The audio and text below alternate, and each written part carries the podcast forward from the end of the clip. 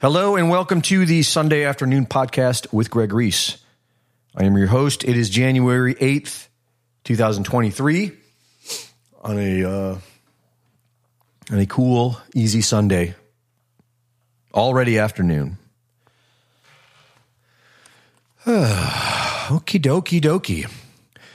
I think we're sending this one out to uh, to the whole cast and crew, whatever that means. And we're going to go over comments first, I guess, and then I'm going to get into uh, the title of the show, which is what am I calling it again? Me and My Shadow. And this is based on, uh, I did skim some comments. I didn't look at I'm actually looking at them for the first time right now, but there's not a whole bunch. And um, I, I saw one, I think, uh, last week after the podcast, and I was like, oh, I should do a show on that next week. So it'll be easy for me because it's basically my my book. So, anyways, uh, hope you guys are all doing well. Hope you're doing great. Um, for whatever reason, I still feel pretty optimistic about things. Uh, things are not as bad as they seem, I don't think although they're pretty dismal. Um, last video I did um, on the J6 political prisoners. Uh, thanks to the good work of Alicia Powe, got some inside story on what these guys are going through. Joe Biggs has been in solitary confinement for 11 months with a concrete bed. He's not the only one. He's there, of course, because they have to sell this false narrative that he's a, a big baddie. So that's why they got to treat him like that. But uh, he just got a tab or a tablet, whatever they're called, and he can now watch movies and receive messages. And there is an article coming out in the next few days on the Gateway Pundit that Alicia Powe is writing about um, how to do that, not just with Joe Biggs, but with all these guys. So look for that. I might do a quick video on it as well to help people reach out and get in touch. I think the more people that start focusing on what's happening there, the better. I feel bad that I haven't been focusing on it full time, you know, but it's like all this crazy stuff's going on. And, and what I realized this weekend is that, um, I guess there's a part of me that has a hard time dealing with it. So I put up a, a wall to it. You know, every time I hear about these guys, I feel sick to my stomach. I mean, not only did they do nothing wrong, they were the ones that did something right, you know? And if everyone would have stood up and proudly and done the right thing, then, um, and forget about proudly, if everyone would have just done the right thing and stood up for what's right, then we wouldn't be in this dang mess. But because uh, by and large most people are skittish and afraid the the very best of us the the courageous ones are in jail or worse. So anyways that's a total bummer total uh total bummer. But it's like i said i think it's important to uh to put our thoughts there because then hopefully we can put our prayers there. And i absolutely believe in the power of of prayer that's about the best thing we have right now. I um I'm giving up Twitter. Well, I'm not giving it up. I'm going to keep posting my videos there. That's all I'm going to do. What I'm giving up is looking at the notifications. I was reinstated on Twitter. I don't know if that happened in the past week or or before. I don't know if I mentioned it last week or whatever. But anyways, I'm back on Twitter and it's a nightmare. Twitter sucks. It's one of the ugliest places in the world. And um I got sucked into it. And uh, I was doing, I've been doing like back and forths with people or commenting on people's comments or whatever, you know, or like people commenting on people saying things to me. I've been responding back and stuff. And it's just, it's garbage. So nothing good there except um, a bunch of idiots. Uh, I mean, I'm not saying there's a lot of good people there too. I'm not talking about them. The, the garbage is the idiots. And it's like, anyways, we're not going to talk about that uh, because the world is full of dummies and the dummies need our help. to be honest. So I'm not going to hate on them. They're just dumb. There's nothing wrong with them. I love them anyways. So, anyways, I won't be. I can do cold turkey. I'm good at cold turkey. So there will be no more peeps, or as they say, tweets. Or there will be tweets from you. There'll be tweets of my movies, as usual. It'll be very strict and by the book. Promotion only. No more opinions. All right. I think that's all the uh, the blah blah blah for my part. all done in five six minutes. Awesome. All right, let's go over some comments. We've only done this like once before, but uh, all right. David says, Greg, in the quest for enlightenment, you are the de facto leader. There's so much to unpack in this podcast. You have to listen to it several times to get complete comprehension. Much of, much of what I had considered myself is what you codify here in a concrete way. One example is the nature of narcissism. I had personally drawn analogies between narcissism and demonic behavior, but you take it across the finish line by defining it as Satanism. Another takeaway is the courage dividing line between true paradigm shift and retrograde spiritual lost. Another mental revolution is the definition of Satanism as the rule of ego. Just that last item alone simplifies the classification of all celebrities and it provides a deep understanding of your recent comments with Alicia Powe regarding them. You consistently and constantly pull back the curtain to reveal true understanding. Thank you for being there for, for us all. Thank you, David, for those kind words. Um, a lot of that stuff I was talking about yesterday, uh, I was using a lot of the the descriptors and language from Mark Passio, who I uh, am really enjoying his work. He does a really good job um, codifying it, as you say. The I have talked quite a bit in the past of, on my own about ego and Satanism. Um, we'll get more into that when I get after the comments and we get into the shadow stuff because, um, you know, for for me, ever since before I even heard the word ego, I would hear stories about Satan as a kid and recognize that they were describing this thing inside of me, this temptor, this um, part of me that that uh, was a bit trouble. You know, that would that could get me into trouble if I let go to it. And um, then as I got older, I just naturally, once I started hearing the term ego and learning about these things, I just sort of naturally put two and two together. But thank you, David. We're going to get deep into that today. I think it actually might have been your comment that I mentioned that kind of inspired it. But I haven't gone much deeper than that. Fair Poet 81 says, Happy 2023 Reese family. Blessings to everyone. Thank you for your hard work, Mr. Reese. Your positivity is infectious and shared. Keep exercising courage. Sounds like a plan. Thank you. And happy new year. And blessings to everyone as well from me. Christina K says, You are spiritually connected indeed. Well, thank you. I've worked on it for years. And um, I encourage everyone to do the same. I really do. And uh, I, am going to try to make this the last time I say this, but that's what we're going to be talking about today. Kelzilla says, Damn, only you can get me spilling this late. I sat after getting home from the New Year shed apocalypse. The first 10 minutes got me all riled up until I finished the whole monologue. Ha ha ha, all is good. We are all on the same page. I needed to take a step back from all the crazy, at least for a week. Sovereignty has been on my mind all week. When you take a step back, look at the 10,000 foot view, it's plain to see. It's a crisis of ideas. We are led by managers. They are not thinkers.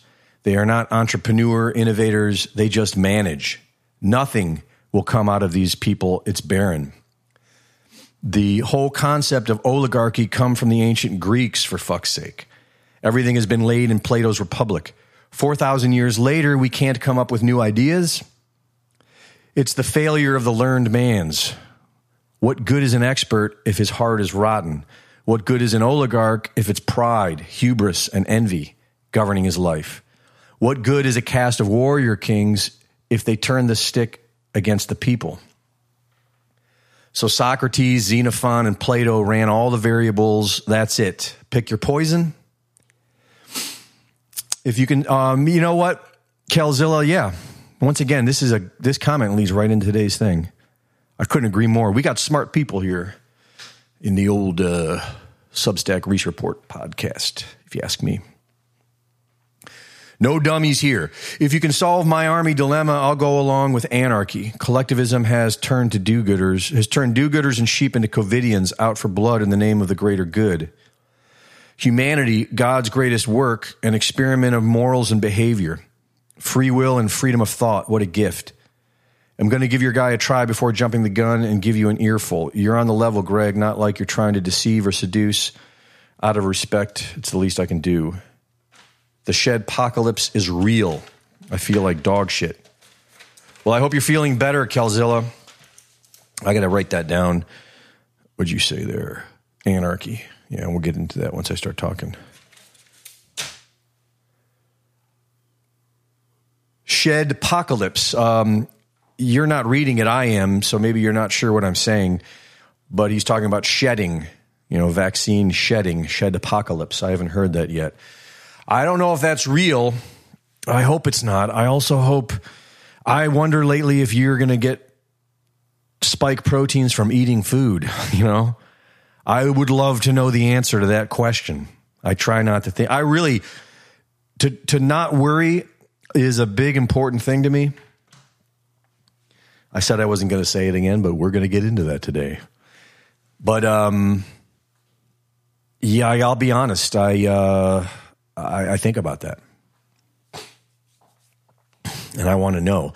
It'd be great if we could uh, just put an end to all these people that are potentially putting it in the food, so that we don't have to worry about it. Wouldn't that be great? I think so.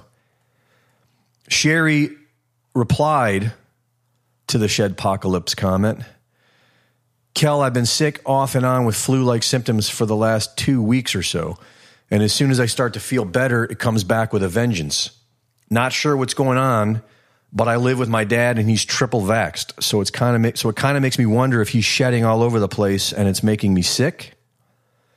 It's so bizarre to even think like that, but it's a sign of the times, I guess. I also got a new cell phone for Christmas that's 5G, whereas my old phone wasn't 5G capable. So maybe that's it. I had COVID in April 2021 and it was all upper respiratory, but this isn't like that. This is more just a general feeling of being unwell, extreme fatigue, gastrointestinal funk, bad headaches, and a lot of congestion. I hate going to the doctor and I only go when I absolutely have to. And I know they'll try to stick a swab up my nose if I go now, and that ain't happening. I suppose it could also be all of the chemicals we ingest on a daily basis via air, water, and food. We, the people, truly are being assaulted from every angle. Anyway, I hope you feel better soon, and Happy New Year to you and all of our other fellow Reesians. yeah, I mean, yeah, isn't it? Um, what she say here? It's so bizarre to even think like that. Yeah, isn't that bizarre? I think isn't it bizarre to think that you, you go to a nice restaurant, and you order some food, and you're like, "Am I? What am I? What am I ingesting now?" You know. But on a positive note, because we want to keep it real here, she goes on and she says maybe it could just be all the toxins in the world. And that tells me that it's possible that maybe you're just under the weather. And that happens regularly. That happens all the time, especially when there's stressful times. You know, stress is one of the main things that makes you sick. And I mean, if, if you're not stressed lately, or if you're not suffering with some stress lately, then I don't know what to tell you. So I just hope it's that. I hope you're feeling better too, Sherry. Steve Stars uh, replies, I don't know if this will help, but if you haven't tried it, quercetin with bromelain and or vitamin C. This really helped me. Dr. Zelenko recommended it as a natural form of HCQ made from cantaloupe. I had a bad chest cold and ignored the experts and didn't take the toxic jab, but this hit about the time the COVID scare was raging. I got some quercetin and took two caps before bedtime. Next morning, I was coughing up gummy junk, but it was stuff that was clearing out of my lungs. I was better in no time and feeling well. I still use it when I feel any chest infection coming on. I might even, um, I think I'm going to do that. I do vitamin C every day, quite a bit of it. I think I megadose. Some might argue I don't, but um, once again, if you want to find this info, it is in the comments under Steve St- Steve Starr's January fifth comment on the government is slavery and Happy New Year podcast.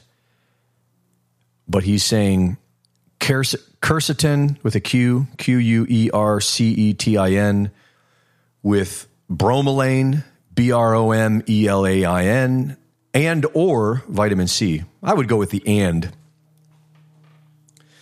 Um, and I didn't. I haven't heard this. Doctor Zelenko has got some good information, and um, may he rest in peace. And um, the fact that it's a natural form of hydrochloroquine makes me interested because I've heard a lot of smart doctors say that uh, that's something that would be good to take in general, like even if you're not sure. I think it's like an anti parasite thing. That makes me want to take it too. All right, moving on. Justin Kane Elder says, Best year ever. I'm down. Happy New Year. And thank you, as always, for the tireless work. Welcome to the field of dreams. If we build it, they will come. Corny, I know. But that's me, another sucker raised on the sap, happy to know we're not the only ones who have decided to open our eyes. Boy, is it bright out. Merry, happy, holly, festive jingle, hoorah. Oh, boy, excuse me, I'm burpy. Um, yeah, that's the spirit, man. That's the spirit. There is a uh, there is a magical power that we have in our uh, emotions. So, I mean, that is kind of uh, you could argue that is a big part of the power of prayer. Is we have to make that first step and surrender and surrender into love and joy. Uh, when I meditate, sometimes when I am in meditation and it's frustrating, uh, I just put a smile on my face. I just turn, I literally just turn the sides of my mouth up into a smile. And it actually causes some type of chemical reaction inside of you. And it's quite effective. I recommend it. Fair, fair poet agrees. She responds, Hallelujah. Allie, I don't know. Uh, correct me if I'm saying your name. Is it Ale or Allie? I don't know. I'm going to say Allie. Love, love, love David Hawkins and his map of consciousness. Such an incredible tool. Everyone here should read Power versus Force, a powerful introductory text to, to his all written work. Nice synchronicity, mic drop, when you were telling us we can love our way out. Ding. Isn't that funny? My phone actually just dinged before, right when I started reading this. Yes, the courage to face our, because she wrote ding, in case you didn't get that. You, you're listening, you can't see. Yes, the courage to face our fears and walk through them, or let our fears pass through ourselves. Facing our fears allows us to stop running from them pathologically and transcend them. Jung calls it integrating our shadow very good work to do because it is so difficult and so rewarding. Merry Christmas. This is the comment that made me decide to do the show today. I remember now. I read this integrating our shadow, and that's today. So thank you, Ale or Allie. Steve Stars comments Happy New Year 2023. I have met Mark and been acquainted with him since about 10 years ago. There are some things I could say and point out, but I think I want to hold back and read some other comments on here first. Let me just briefly say natural law is ingrained our time space continuum, but we live in a broken natural universe. Thus, even nature is corrupted. There is a higher law above natural law that actually bends reality to its design. Every tiny atom and universal galaxy is subject to the designer's plan and power, which he demonstrates from time to time In the meantime, he lets things play out for our learning. Yeah, I'm not going to argue with that, Steve. Um, that is an interesting thing. I, I wonder if you're going to add to that later on. We'll find out. Um, by the way, I sent Mark my video, and he replied back. Uh, I guess he's like to, he'd like to be on Banned.video. I certainly think he should be there, so I'm going to try to get him on Banned. And he invited me on his show for an interview. He said some nice things about my video, said he's been a fan of mine for years and he wants to interview me. So I look forward to that. I should be on his show sometime soon. I mean, I'll be honest, his work really is kind of getting me pumped. Um, and I think I think that'll come out today. I just can't stop saying that. It's coming. As soon as I'm done with this, you've been told.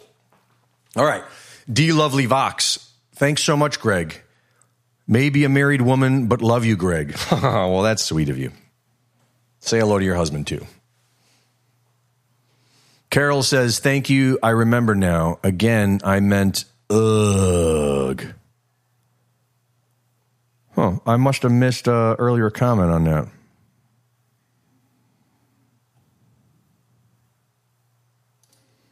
Nope. That was it. Uh, final comment there was a bit of a cliffhanger. But that's okay. Thanks, guys. Hope you all are um, having a good Sunday. All right, so me and my shadow. And this was inspired by the integrating with your shadow work that um, Ale or Allie was talking about Jung. And um, this is the work that um, I was suggesting in my summary of uh, Mark Pas- Passio's work on Satanism, de facto Satanism. And this is the work that brought me peace in my life. All thanks and glory to God's grace.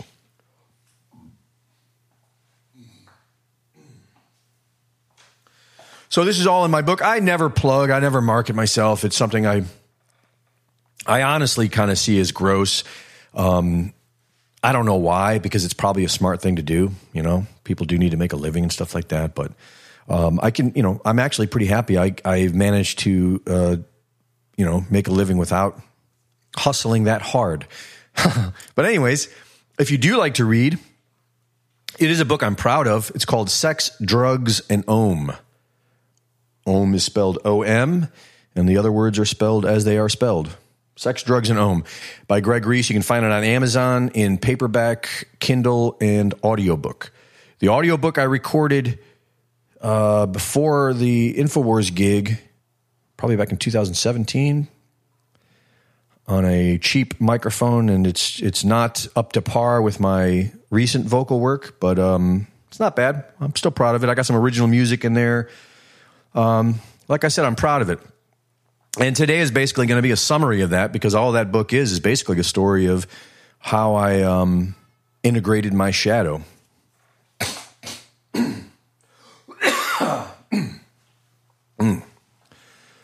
I don't think I got any. I, I don't really uh, have any friends, so I'm not really hanging around with um, shedding people. I don't, but I do. You know, I do get out in public sometimes. So who knows? I'm saying that because of the the uh, coughing and burping here going on.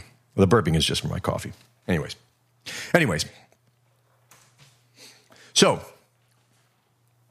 in the book, I save. Uh, oh, if you if you if you don't like spoiler alerts and you do want to read my book, um, then you might want to turn this off and not listen to it. But I don't think it's a big deal. I don't think I'm really giving anything away. All I'm giving away is is uh, in the book.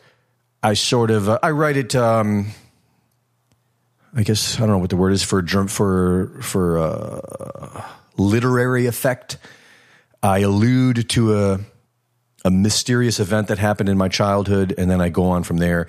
And it's not until about halfway, three quarters of the book, or maybe even closer to the end of the book, where I realize, you know, that event is in childhood. So that's the only spoiler alert. Not a big deal. You can still enjoy the story in the book, uh, even though I'm giving away that now. But what happened when I was about five years old? I was at the Jesuit house in Toronto uh, for my uncle's graduation as a Jesuit priest. I was up there with family, you know, aunts, uncles, cousins, grandparents, parents, all that stuff. Bunch of us were up there. Um, Irish Catholic family. Uh, everyone all proud of the uncle. I, I, could care less. I was five years old. Um, and so I'll tell the story the way. I'll, this is how I'm going to tell the story the way I sort of uh, experienced it. so, I always remembered photographs of this growing up. Uh, photographs of there was like a elephant I rode at some like thing carnival like in Toronto around the area.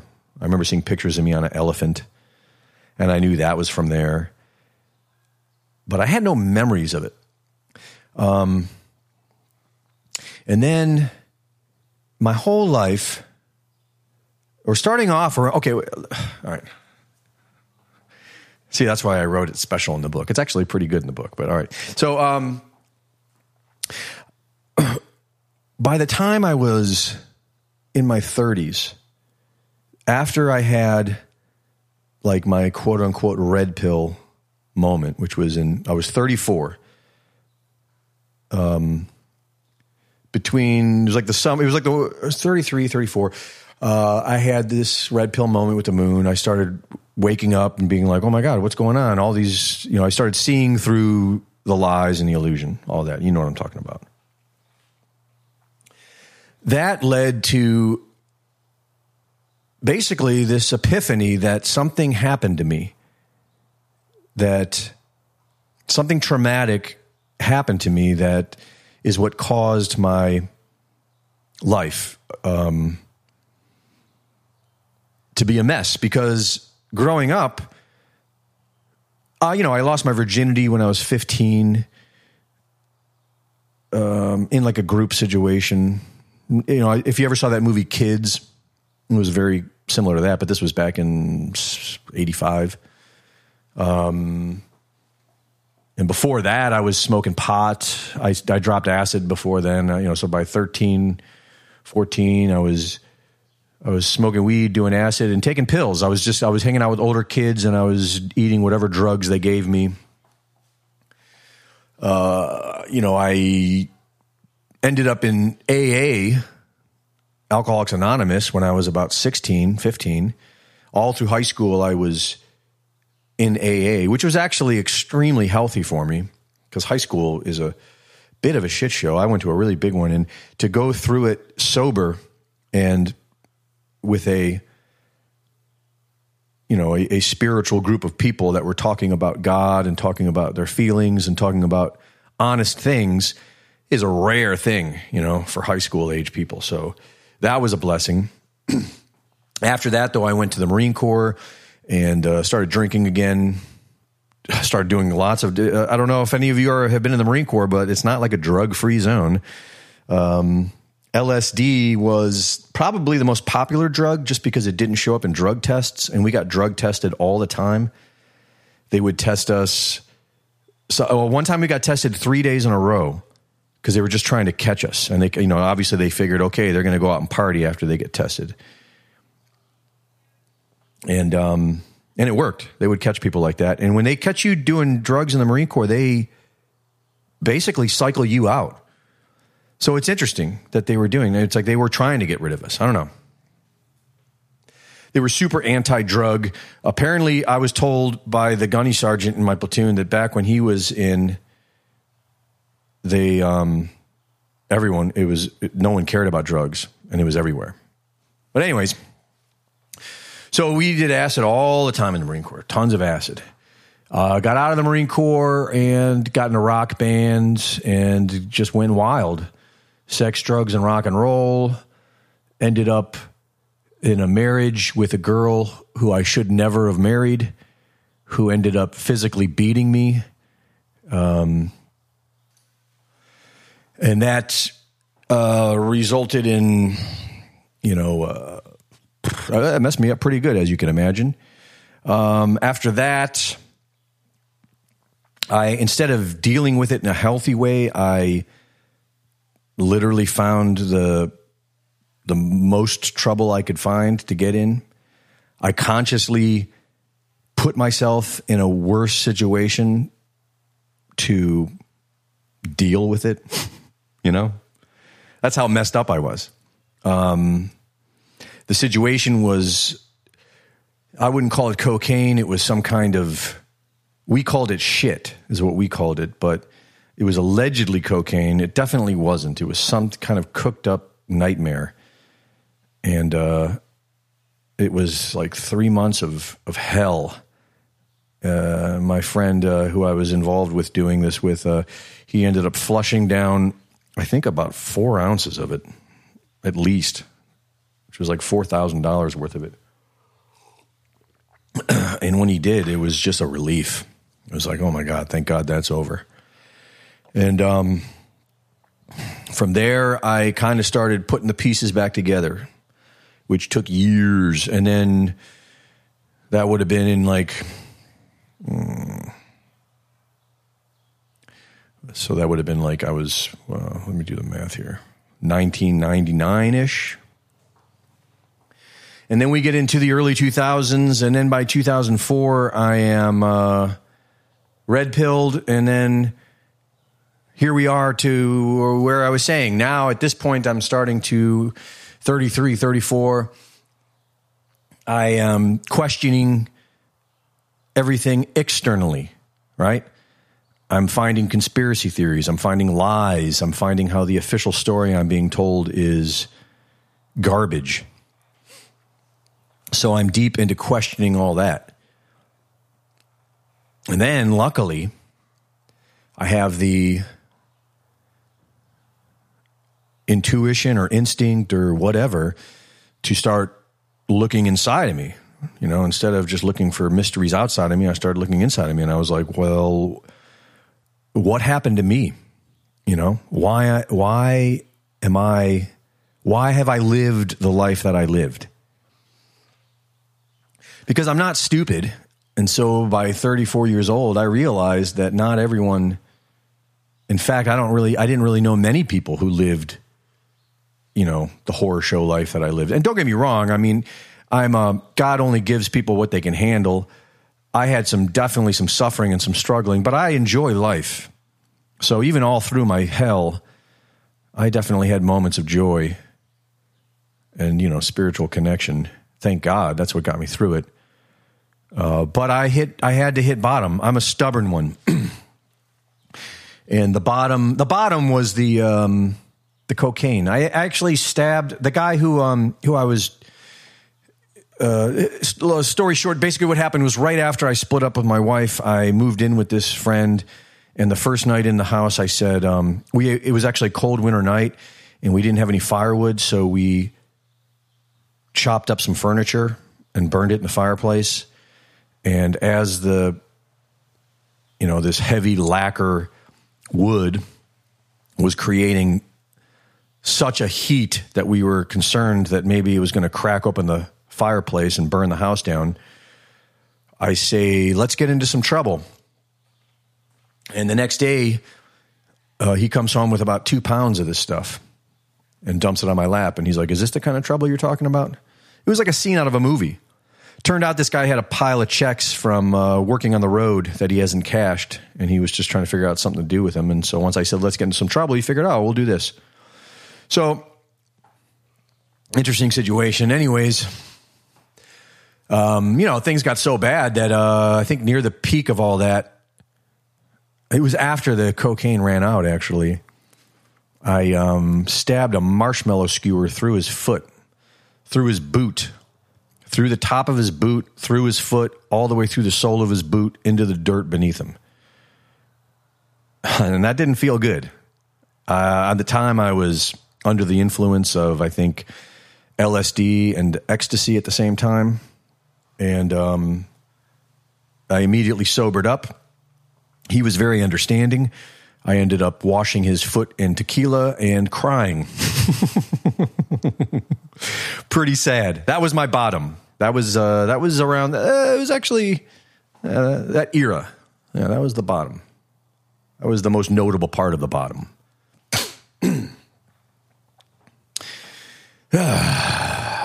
Anyways, so all this drama, of course, makes you realize that you're not normal, Greg. There's something wrong with you. And uh, for a while, up until this point, I would just sort of brush it off as saying you're crazy. But that was not a good brush off. No one likes to be, no one likes to think of themselves as crazy. But now that I'm red pilled and I'm starting to discover all these truths and, uh, or at least discover the lies, I started looking at the lies in myself and I was like, well, maybe I'm not crazy. Maybe there's actually a reason for this. So I started looking. And what did I find?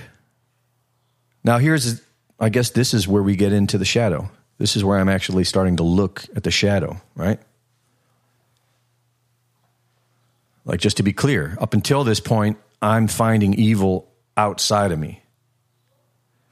And now I have, thanks to God, I have the courage to look inside. I always had the curiosity. Now I have the courage to look inside and be like, what's going on? and um, so, and I, at this point, I was already meditating. Um, that was part of my red pill journey was I said, oh, yeah, maybe there's something to meditation. So I started meditating. And as I've talked about many times in the past, let me be clear about meditation. I would argue it's this, it's a, it's another word for prayer. That's what I would argue. Because when I pray, it's not like I ask God for things, you know, please God, give me this, give me that, give me this, give me that. Oh, that's not prayer. Prayer to me is shutting up and surrendering. You know, that's what prayer is to me. If I say anything, it is let thy will be done, surrendering to God's will. If I ask for anything, it's usually, please God, give me the strength to follow the will and follow the path that you lay before me. Please God, let me see the path. Let me know what's right and what's wrong.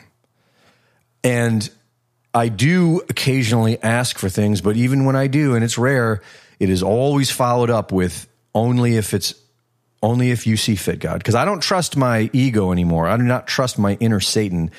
I only trust God's will. And if even if I want something, it's always left up with the caveat. I don't know if that's the right word. I think it is with the caveat of if that is what you have intended for me. And actually, now that you say that, you probably already realize it's unnecessary then to even ask for anything, right?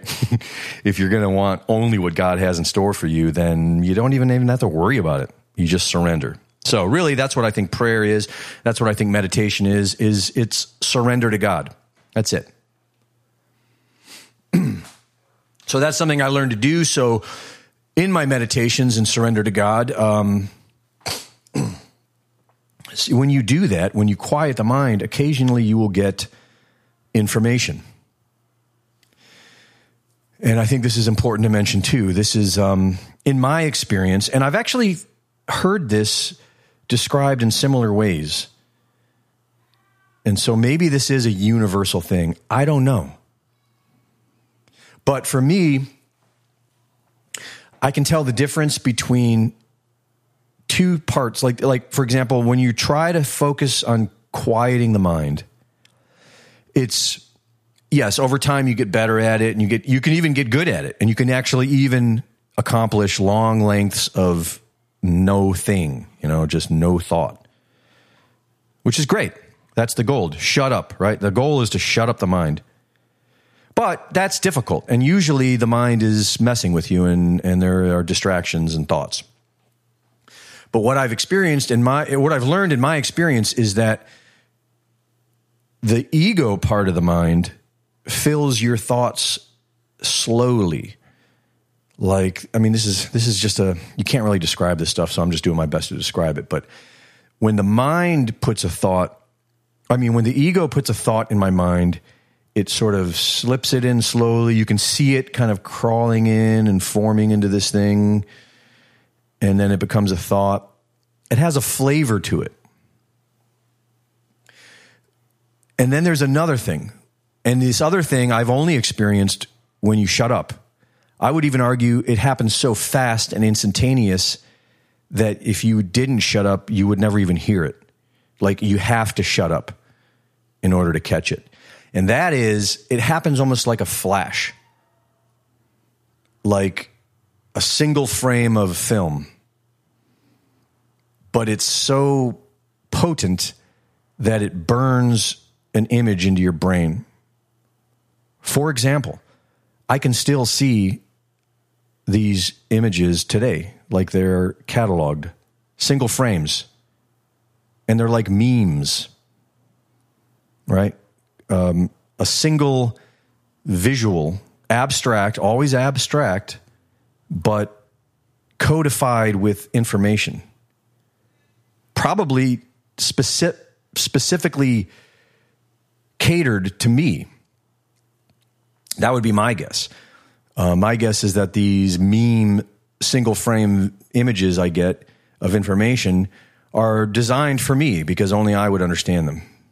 Uh, you know, I don't know if you know what I'm talking about, but so that's how I get information, reliable information.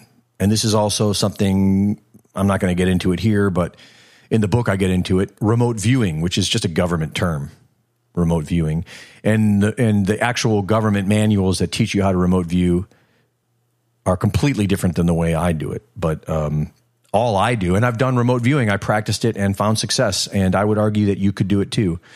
And all I did was quiet my mind, focus on shutting up, um, and I would I would ask for an answer to a question usually when I when I did it, I was experimenting. I would have a friend. I would tell a friend, pick an object, don't tell me what it is, and I'm going to try to guess what it is. and then in my meditation, I would simply say, I would do a mantra. And I've talked about this before. The point of a mantra is to focus on one thing only. It helps you quiet your mind. So my mantra would be, you know, please show me this thing. Thank you for showing me this thing. Please show me. Thank you. So I would ask the question and I would follow it up with a thank you, a gratitude which is like an emotion of of of thanks to God for for answering my question. So that the feeling of want isn't there. The, all you have is the feeling of receiving. And then I would cry. I would just, after repeating that mantra, I would um, focus on a blank screen and do my best to shut up. And while I'm doing that, you can see the mind slowly oozing false information. But then, bang, you get this flash. And the flash has valid information. And like I said, it's it's an abstract flash, but it would make sense to me. And I would take my notes down. Well, this is what I see. Blah blah blah blah blah blah blah. And then I'd contact my friend and tell him what I think their object was. And in three out of three, I got it right. I'm not bragging.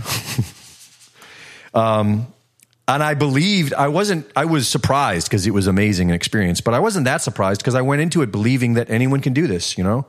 And if you read about it, that's basically what all the experts say too. The experts say this is just something that people can do. You know, it's it's some they say it's your third eye, you know? it's not that big of a deal. It's part of our body. So anyways, by doing this prayer and by asking to asking God what happened to me, you know, with the with the desire to heal. Because up until this point, you know, I'm red pilled, you know, I'm definitely doing better. I'm not like a complete maniac anymore. I'm not like completely lost with drugs and sex. But I'm still healing and I'm still lost. And why am I healing and I'm lost? Because I'm haunted by my past. I cannot stay present and focused because I am consumed with my past. Like, what's wrong with me? Why am I, you know, what, what's wrong with me? What happened to me?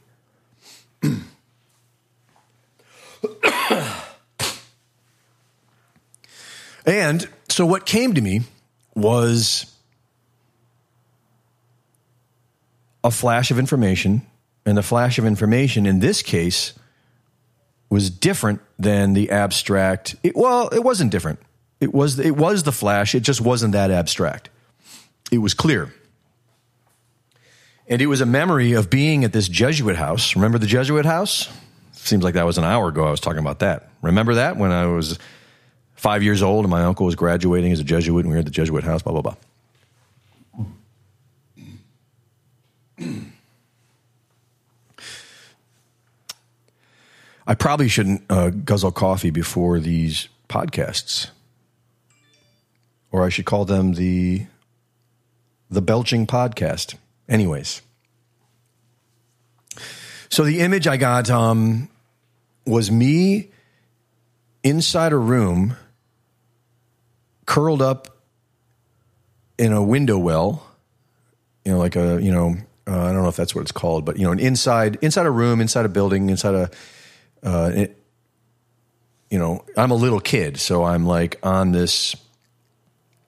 I guess it's a window well, uh, with my forehead against the cool glass of the window, looking outside into the courtyard. And I was kind of curled up in a fetal position, and I was traumatized. And I knew where I was too, for some reason. Immediately, I knew exactly what I was seeing. I, I knew I was seeing myself inside my uncle's room at the Jesuit house in the middle of the night, all alone, looking outside into the night and feeling afraid and traumatized. So I thought, well, that's interesting. I don't know what that's all about, but I knew it was the Flash you know, it wasn't the creepy, slow ego mind giving me lies. It was the deeper part of me. I, I in the book I refer to this as my higher self. It doesn't matter what you call it. If you look into this stuff and research this stuff, you're going to find all different types of words describing the same thing.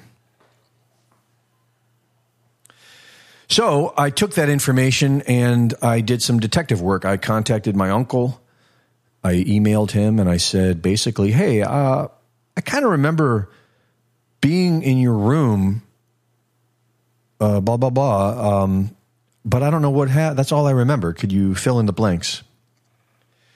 And he emailed back. Uh, first, let me say something about my uncle. Uh, he's a very intelligent guy, but he's also there. He's a bit off. Like, um, I heard he had a brain tumor when he was younger he's not altogether there. And I'm not making, I mean, I'm honestly saying I don't think he had any idea what was going on. I really don't. Uh, I'm not, um, well, whatever. I just wanted to make that. And it's not like I'm saying that simply to defend him. Uh, I'm just saying, I don't think, I think he was completely oblivious. That's kind of his nature. He's a very uh, interesting guy. He's not really all there.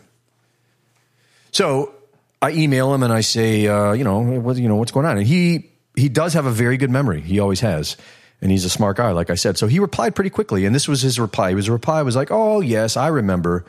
This was 1975, and this is when I graduated, and the whole family came up to watch me graduate. And the first day there in the commissary, Father so and so said, "Oh." Hello, what's your name? And introduced me and met me and everything like that, and invited you to spend the night in the Jesuit house. And your parents said, sure. So as the family spent the night in the hotels uh, outside of the Jesuit house, I alone stayed in my uncle's room for the night because I was invited in by the nice priests, the nice elderly Jesuit priests. And then he goes on to say, and then you slept, walked out of the room, and you were gone for a few hours. And then you were returned by Father so and so. So that was very interesting. Wouldn't you agree? As a detective trying to piece it together, to hear that, slept walk. And yes, to be to be fair, around that time in my life, I was known for sleepwalking. When I was at home, um, I I would sleepwalk. That was a thing I would do. That's a whole other subject that I find to be interesting as a result of this thing. so I then email Father so and so. I honestly can't remember his name now. This was ni- this was 2006 when I was doing this detective work, and um, but at the time he was like the head of Canisius College or some some Jesuit school. I'm not sure if it was Canisius. That's just the only Jesuit school I can think of right now, and so I was able to find him. I googled his name and I, I was like, oh, he's a big shot now. So I emailed him and I basically told him what I just told you know I just told him hey I I'm just trying to piece this memory together. And I talked to my uncle and he said this and he said that I slept walked out of the room. He said you returned me to the room. Could you help fill in the blanks? What what did you you know? And I didn't hear from him for like I would say like over a month maybe even longer. I, I didn't hear back. And then all of a sudden I got an email back from him and it was like one sentence. It, it was simply you know that that was 30 years ago good luck. And that was it. So, isn't that interesting information? I thought so. So now I have more information. So now I'm meditating. I'm continuing my meditation, asking questions. And the new question now is well, what happened? What happened when I, when I was taken out of that room?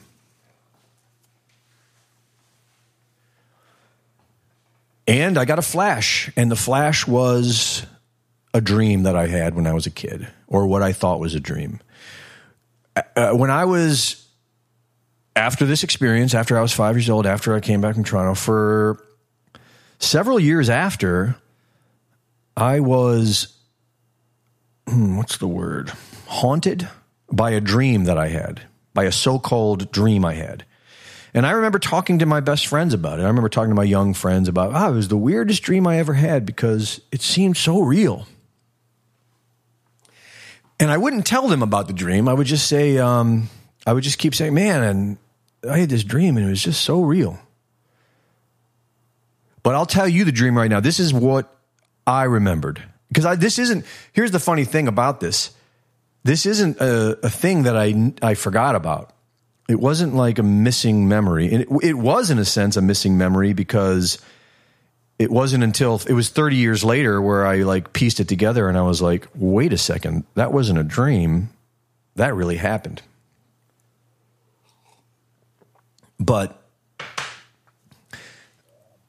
it was remembered, crystal clear remembered. I just remembered it as a quote unquote dream.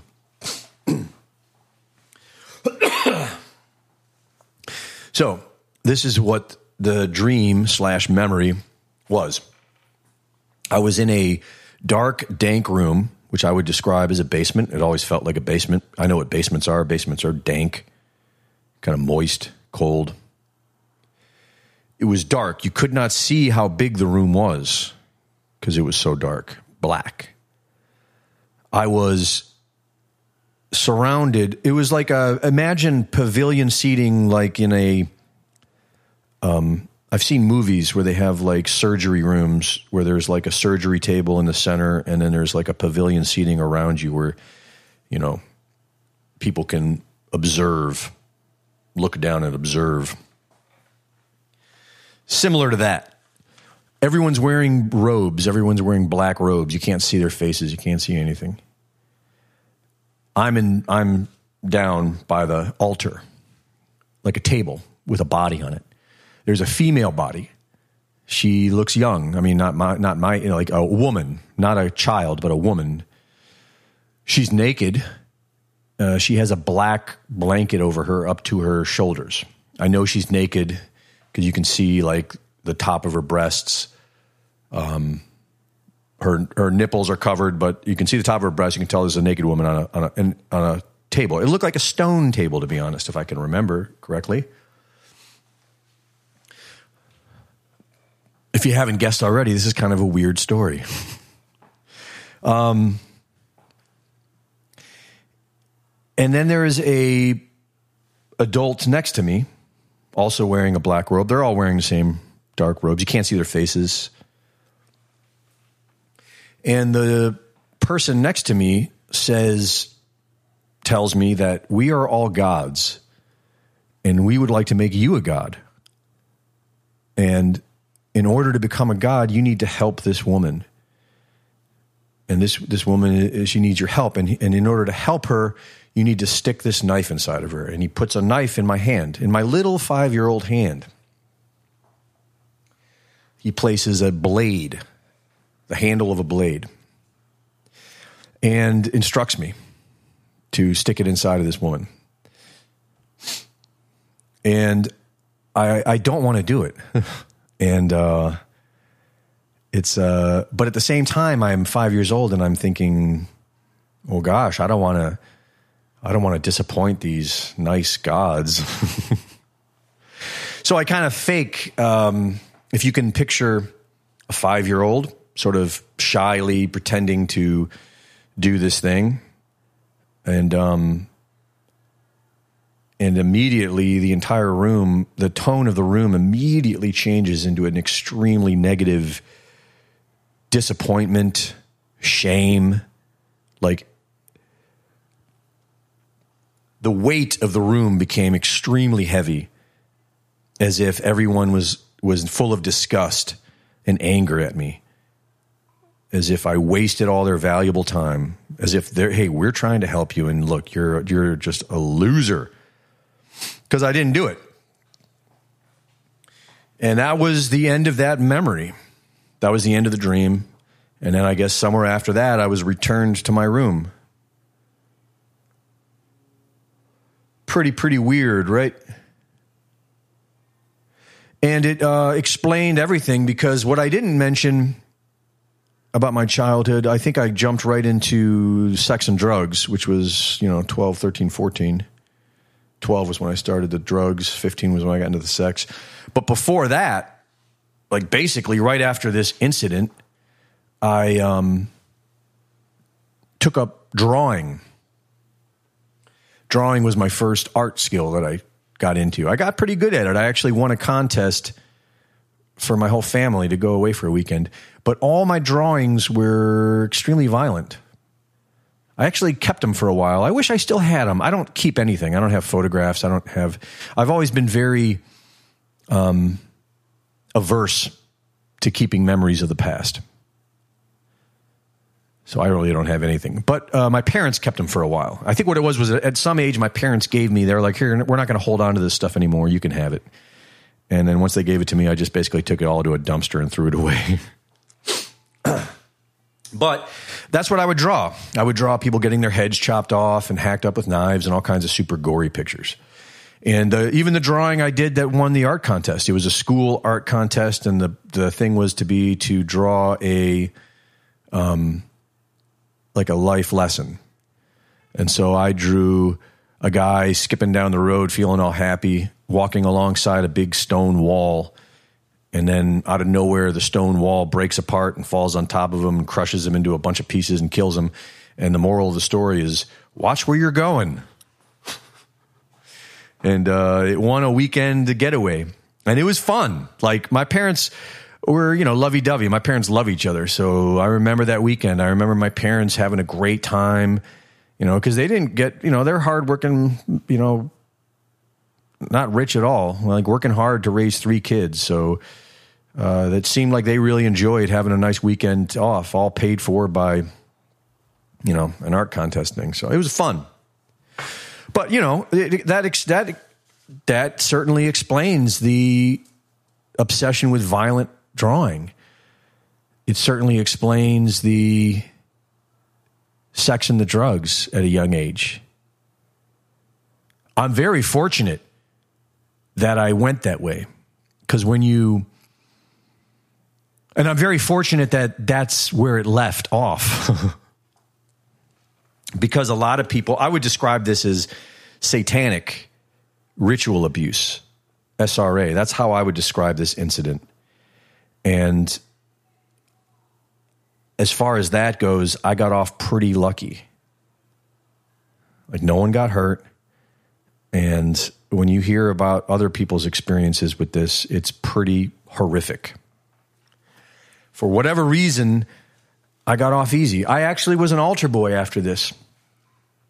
I was at, not only was I an altar boy, I was an altar boy amongst pedophiles, and I know this because in the '90s when when the um, I don't know what it was called, Spotlight. There was a movie called you know you know what I'm talking about when all the when the news broke about all the the crimes of the Catholic Church came out. Three of the priests named were priests that I was an altar boy under, and I um I actually did go in and explore in my meditation to see if maybe there was something there, but I honestly don't believe there was. I, I have very, I remember every minute of being an altar boy, and I can tell you why I wasn't. Is I was a, I was a mischievous. I. I, I think they were scared of me. I was, I was gaming them. They weren't gaming me. I do remember seeing other altar boys sitting on their laps at times, and I remember seeing that and thinking, like, what a disgusting animal. I mean, I hated the priests. Um, and I was busy stealing from them. I, I was I was gaming them hard. I had my eyes on them all the time, and every time they turned their back, I was stealing their stuff. I was breaking their stuff. I was at war with them. So, like I said, I was lucky. I um, I didn't know why I was so mad at them. Now I do because I did the shadow work. makes sense to me now. I was at war with the priests. The only reason I was an altar boy was because I wanted to infiltrate and destroy. I I volunteered to manage the collection basket on Sunday Mass because I would rob them blind. And I would take that money and I would just give it to my friends and blow it on video games. I would burn it. I would um, steal things. Like I said, I was I was on a mission.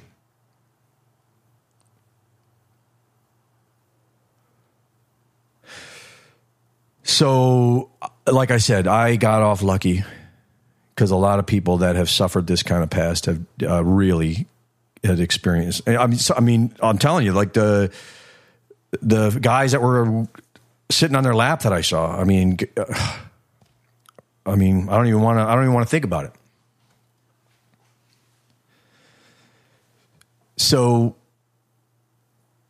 what happened to me? for a lot of you, it might be obvious. For me, it wasn't. Even though I remembered all that and I put it together, I, I for years after, I was still haunted by it because now I was like haunted by the like what was it? What were they doing? And that really kind of got me on the path I'm on now. Researching SRA, researching conspiracy theories, researching the Jesuits, researching Satanism, because I wanted answers. And now it seems clear to me what they were doing. They were auditioning me. They wanted to see if I had the psycho gene. They wanted to see if I had a complete lack of empathy. Um, because we know that psychopathy is is innate in some people's brains.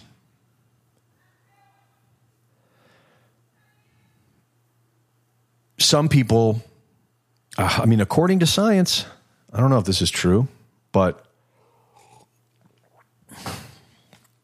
according to science, they say claim some people are born with a lack of a complete lack of empathy. And according to David Icke's work, this gets a little strange, but on my road of curiosity, trying to figure out what happened to me when I was a kid, uh, I found a lot of interesting information from David Icke because he says that they target blonde haired, blue eyed kids, mostly boys, blonde haired, blue eyed, blonde haired, blue eyed boys are their main target. And that was me. I mean, especially when I was five. When I was five, if you saw pictures of me, I was a what they call a towhead. You know, I was blonde as blonde can be, blue eyed. He says they do that because that shows proof of a genetic quality that they're looking for. So it could be as simple as I happened to be there. They saw the blonde haired, blue eyed kid, and they're like, hey, let's give this guy a go as crazy as that sounds, Or maybe there's a family background I have that they're aware of. I mean, they knew, they must have known somewhat about my family. They, they knew I was there for my uncle. These are the Jesuits. I would imagine they do their homework. I mean, what's my family background? I'm I got Irish, Welsh, and Bohemian. I don't know. Does that mean anything? I don't know. But that's what I would say they did is they were trying to see if I had that psycho gene and thank God I didn't. I had empathy. I did not want to hurt that woman. And I and I didn't even want to hurt the feelings of these people that wanted me to, you know? So I like, you know, like I said, I was like faking it, trying to like set, you know, please everyone. so anyways, that's it. I know that's a really kind of a weird thing for some people to hear. For some of you, it might not be that weird. What I found in life is when I share this, um, I, I, I wrote it in my book, and I mentioned it on the Eddie Bravo interview I did with him. Um, when I first started talking about it publicly, I was a little reluctant because it's weird. But I'm at a point now where I really don't, I honestly don't care what anyone thinks about me. I could care less if anyone likes me or whatever. I'm really in it now for spiritual points. I'm trying to be the best person I can be. I'm getting older in life. You know, sure, if God has it in my sights to have a family of my own, I can still do that, and I would uh, love to. Love is the greatest thing I think a human could uh, pursue in this life. But that being said, I'm just trying to um, live these days being as good of a person as I can, you know? So I don't care what people think about, about me anymore, you know? But that's what I went through. Those of you who follow my work, that probably fills in some blanks to you as to why I do what I do, um, why I'm passionate about what I do, why I um, feel so strongly about uh, seeing the end of all this evil. Because, I mean, look, if you really think about it, like I said, what happened to me was not that big of a deal. And yet, it caused me over 20 years of misery. I mean, like I said, I mean, I want I mean, look, I, like I said, I enjoyed my life even through the dark days. But if it didn't happen to me, I would have been a different person. If it didn't happen to me, I probably would have um, avoided all that self destruction. So it that that one event of and I would even say for me it was just confusion. Yeah, it's weird and dark, but really no one got hurt. I mean, I guess I got my mind got hurt. But um but outside of that no one got hurt and yet it propelled me on this downward spiral. So I see anyone who harms a child in any way as being a monster. And I see my life's purpose as fighting these monsters. And if I could, if I could get through my life and successfully um, help to, you know, rid the world of just one monster, even, or you know, you know what I'm saying, then thank God for that. So you know, that's it, folks. That's the story. But um, to wrap it up, after writing my book, actually, is when I found peace, because that was that was 2006. I went on for several years of struggle after that, still being haunted by my 10 more years. 10 years after putting that all together, doing that shadow work, it took me another 10 years to be at peace. Because for 10 years after I did that shadow work, I was still haunted by it. I still thought there was something wrong with me. I still it was all like, why me? And what was that all about? And blah, blah, blah. There wasn't the self love. It wasn't until, and I did everything. I went to, you know, I, that's where, that's what, I, I went on a journey. I, I studied different, um, whatever you want to call them, spiritual modalities, uh, Tibetan Buddhism, uh, yoga, uh, all kinds of things, Gnosticism. All the time, I'm doing it with with Christ in my heart because that's how I was raised. I grew up. I was born in this world with um, God, and not just God, but uh, Christ. Thank God. If not for that, I think I. If not for that, I might have turned out quite a bit differently. So I was anchored through all of it, but still it was uh, very daunting. And you know what finally did it? Or I don't know if this is what did it, but when I finished writing my book, and what I mean by finished writing it, I mean writing it 12 times. because I didn't have an editor. I was, a, you know, a, a poor, starving artist at the time. And um, so I editors are expensive and I didn't want to write a crap book. So I had to just keep rewriting it and rewriting it and rewriting it. After a dozen rewrites, I was satisfied and I was also completely burned out. You know, like my past all of a sudden was a book. It's almost like I was able to put my entire past into an external book. And once I accomplished that, I was then able to let go of it and not be haunted by it. In fact, I was done with it. I was like, enough. It's boring now. And ever since then, I've been able to be present and focus on the here and now. Thank God. So that's the shadow work. And the, the outcome of the shadow work is now that I, uh, now I'm present. Now I'm not an insane person anymore. I'm not mentally disturbed anymore.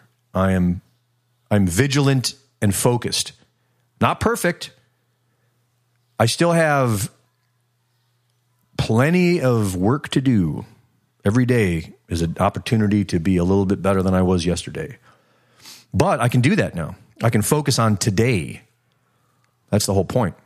And not be caught up in my head about, oh, what happened to me?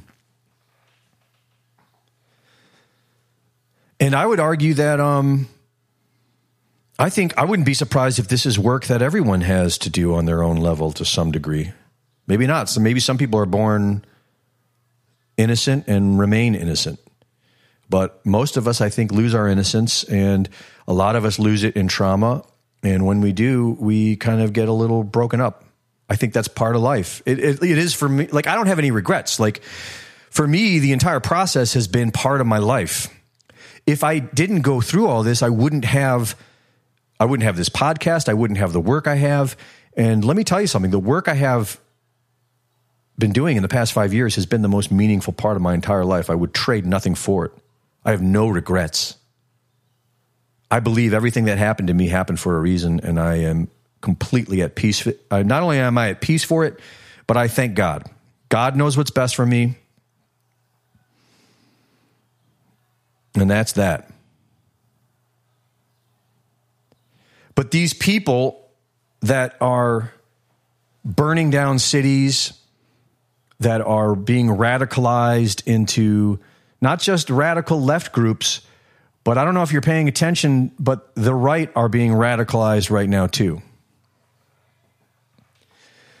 The people that are falling for this stuff are people that have not integrated their shadow. These are people that are also lost. These are people that are also unable to see themselves clearly. And the thing is, is when you're like that, you don't know it. And so all you're doing is you're you're finding external problems. That's where the whole blame thing comes in. This is a natural part of the human condition, and this is what the Satanists are relying on. And that's why everything in modern pop culture, in, mod- in, in the education system, I would even argue in religion, is all designed – to keep that ego ignorant, to keep that, well, to keep that ego in charge and to keep your higher self suffocated in a little prison cell that you never even see it or feel it. That's the game. and they're they're just they didn't make it up. They're just taking advantage of this natural thing. And in that sense, I I don't see how this isn't God's work. Like I'm not forgiving the monsters. The monsters need to be dealt with. I'm just saying everything is God, including the monsters. The monsters are teaching us a lesson. The lesson is to find the courage and first slay the dragon within you. And once you're done with that, then maybe you can go out there and actually deal with these monsters. So that's that. That's my story. Now, um, I actually have a note here. I wrote down anarchy, and I think that's from Kelzilla's comment. And so, w- why I wrote that down is because I always thought that was a, I never understood that word when I was growing up. I always associated it with like punk rock bands and stuff because when I was growing up, that's how I knew it. I knew it from like musician. When I grew up, all all musicians are basically anarchists or liberals for the most part. Um, or they're they or they're nothing, or they don't label themselves as anything, you know, whatever.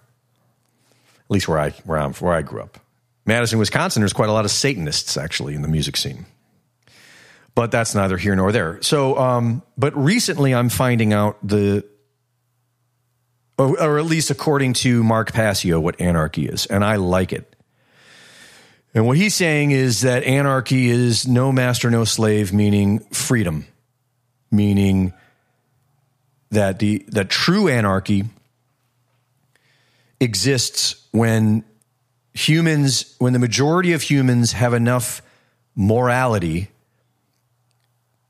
Christ consciousness, Christ love to where we don't tread on our neighbor, that we no longer need government, that government is a result of out of control egos, And so the path to true anarchy and true freedom is the shadow work to overcome your ego. Now, having said that, that sounds almost as utopian as an idea uh, as, um, you know, libertarians. Just joking. But, um, and maybe it is, but that's where I'm at. I think I'm starting to think that the idea of fighting for the left or fighting for the right is completely selfish because all you're doing is you're fighting for control of the prison. You've given up. And you said, well, whatever, we're not going to do anything, nothing's going to change, so at least maybe we can be in charge. At least maybe we can force our ideas on everyone. At least maybe we can become best friends with the prison guards we can get some scraps off the table. And I think that's lame. I can put it another way. I think it's also thinking, I want my life to be better. So I don't care about uh, any grand idea. I just want my life to be better now. I think that's also very selfish. The proper way, I think, the way I'm thinking of anarchy now is I don't see it, I definitely don't see this as being a possibility in my lifetime the, what, of what I'm describing of of a world where we don't need government because we've evolved to become moral beings. Do I believe it's possible in our lifetime? Maybe. I believe anything's possible. Likely? No.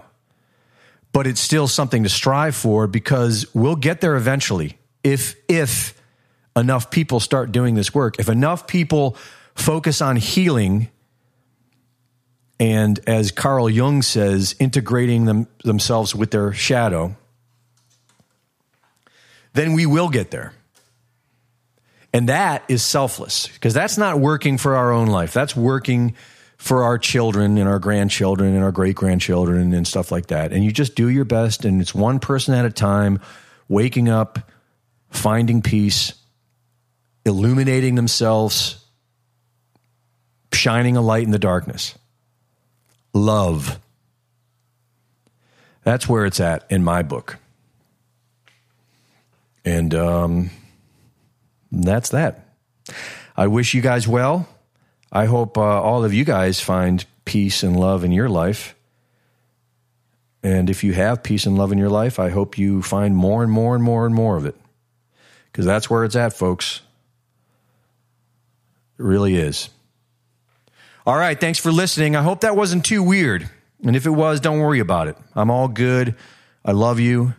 And uh, what you can do with that energy is focus those prayers out for people that are suffering right now in a bad way. Because, like I said, there are people out there that are suffering from these monsters in a really bad way. And uh, that has to end someday, I think. I used to think, ah, oh, that's just the way it is. And to a certain degree, that's true for today, but it doesn't have to always be like this. We can spiritually evolve. We are spiritually evolving. It's just a process. All right, guys, I love you. See you next week.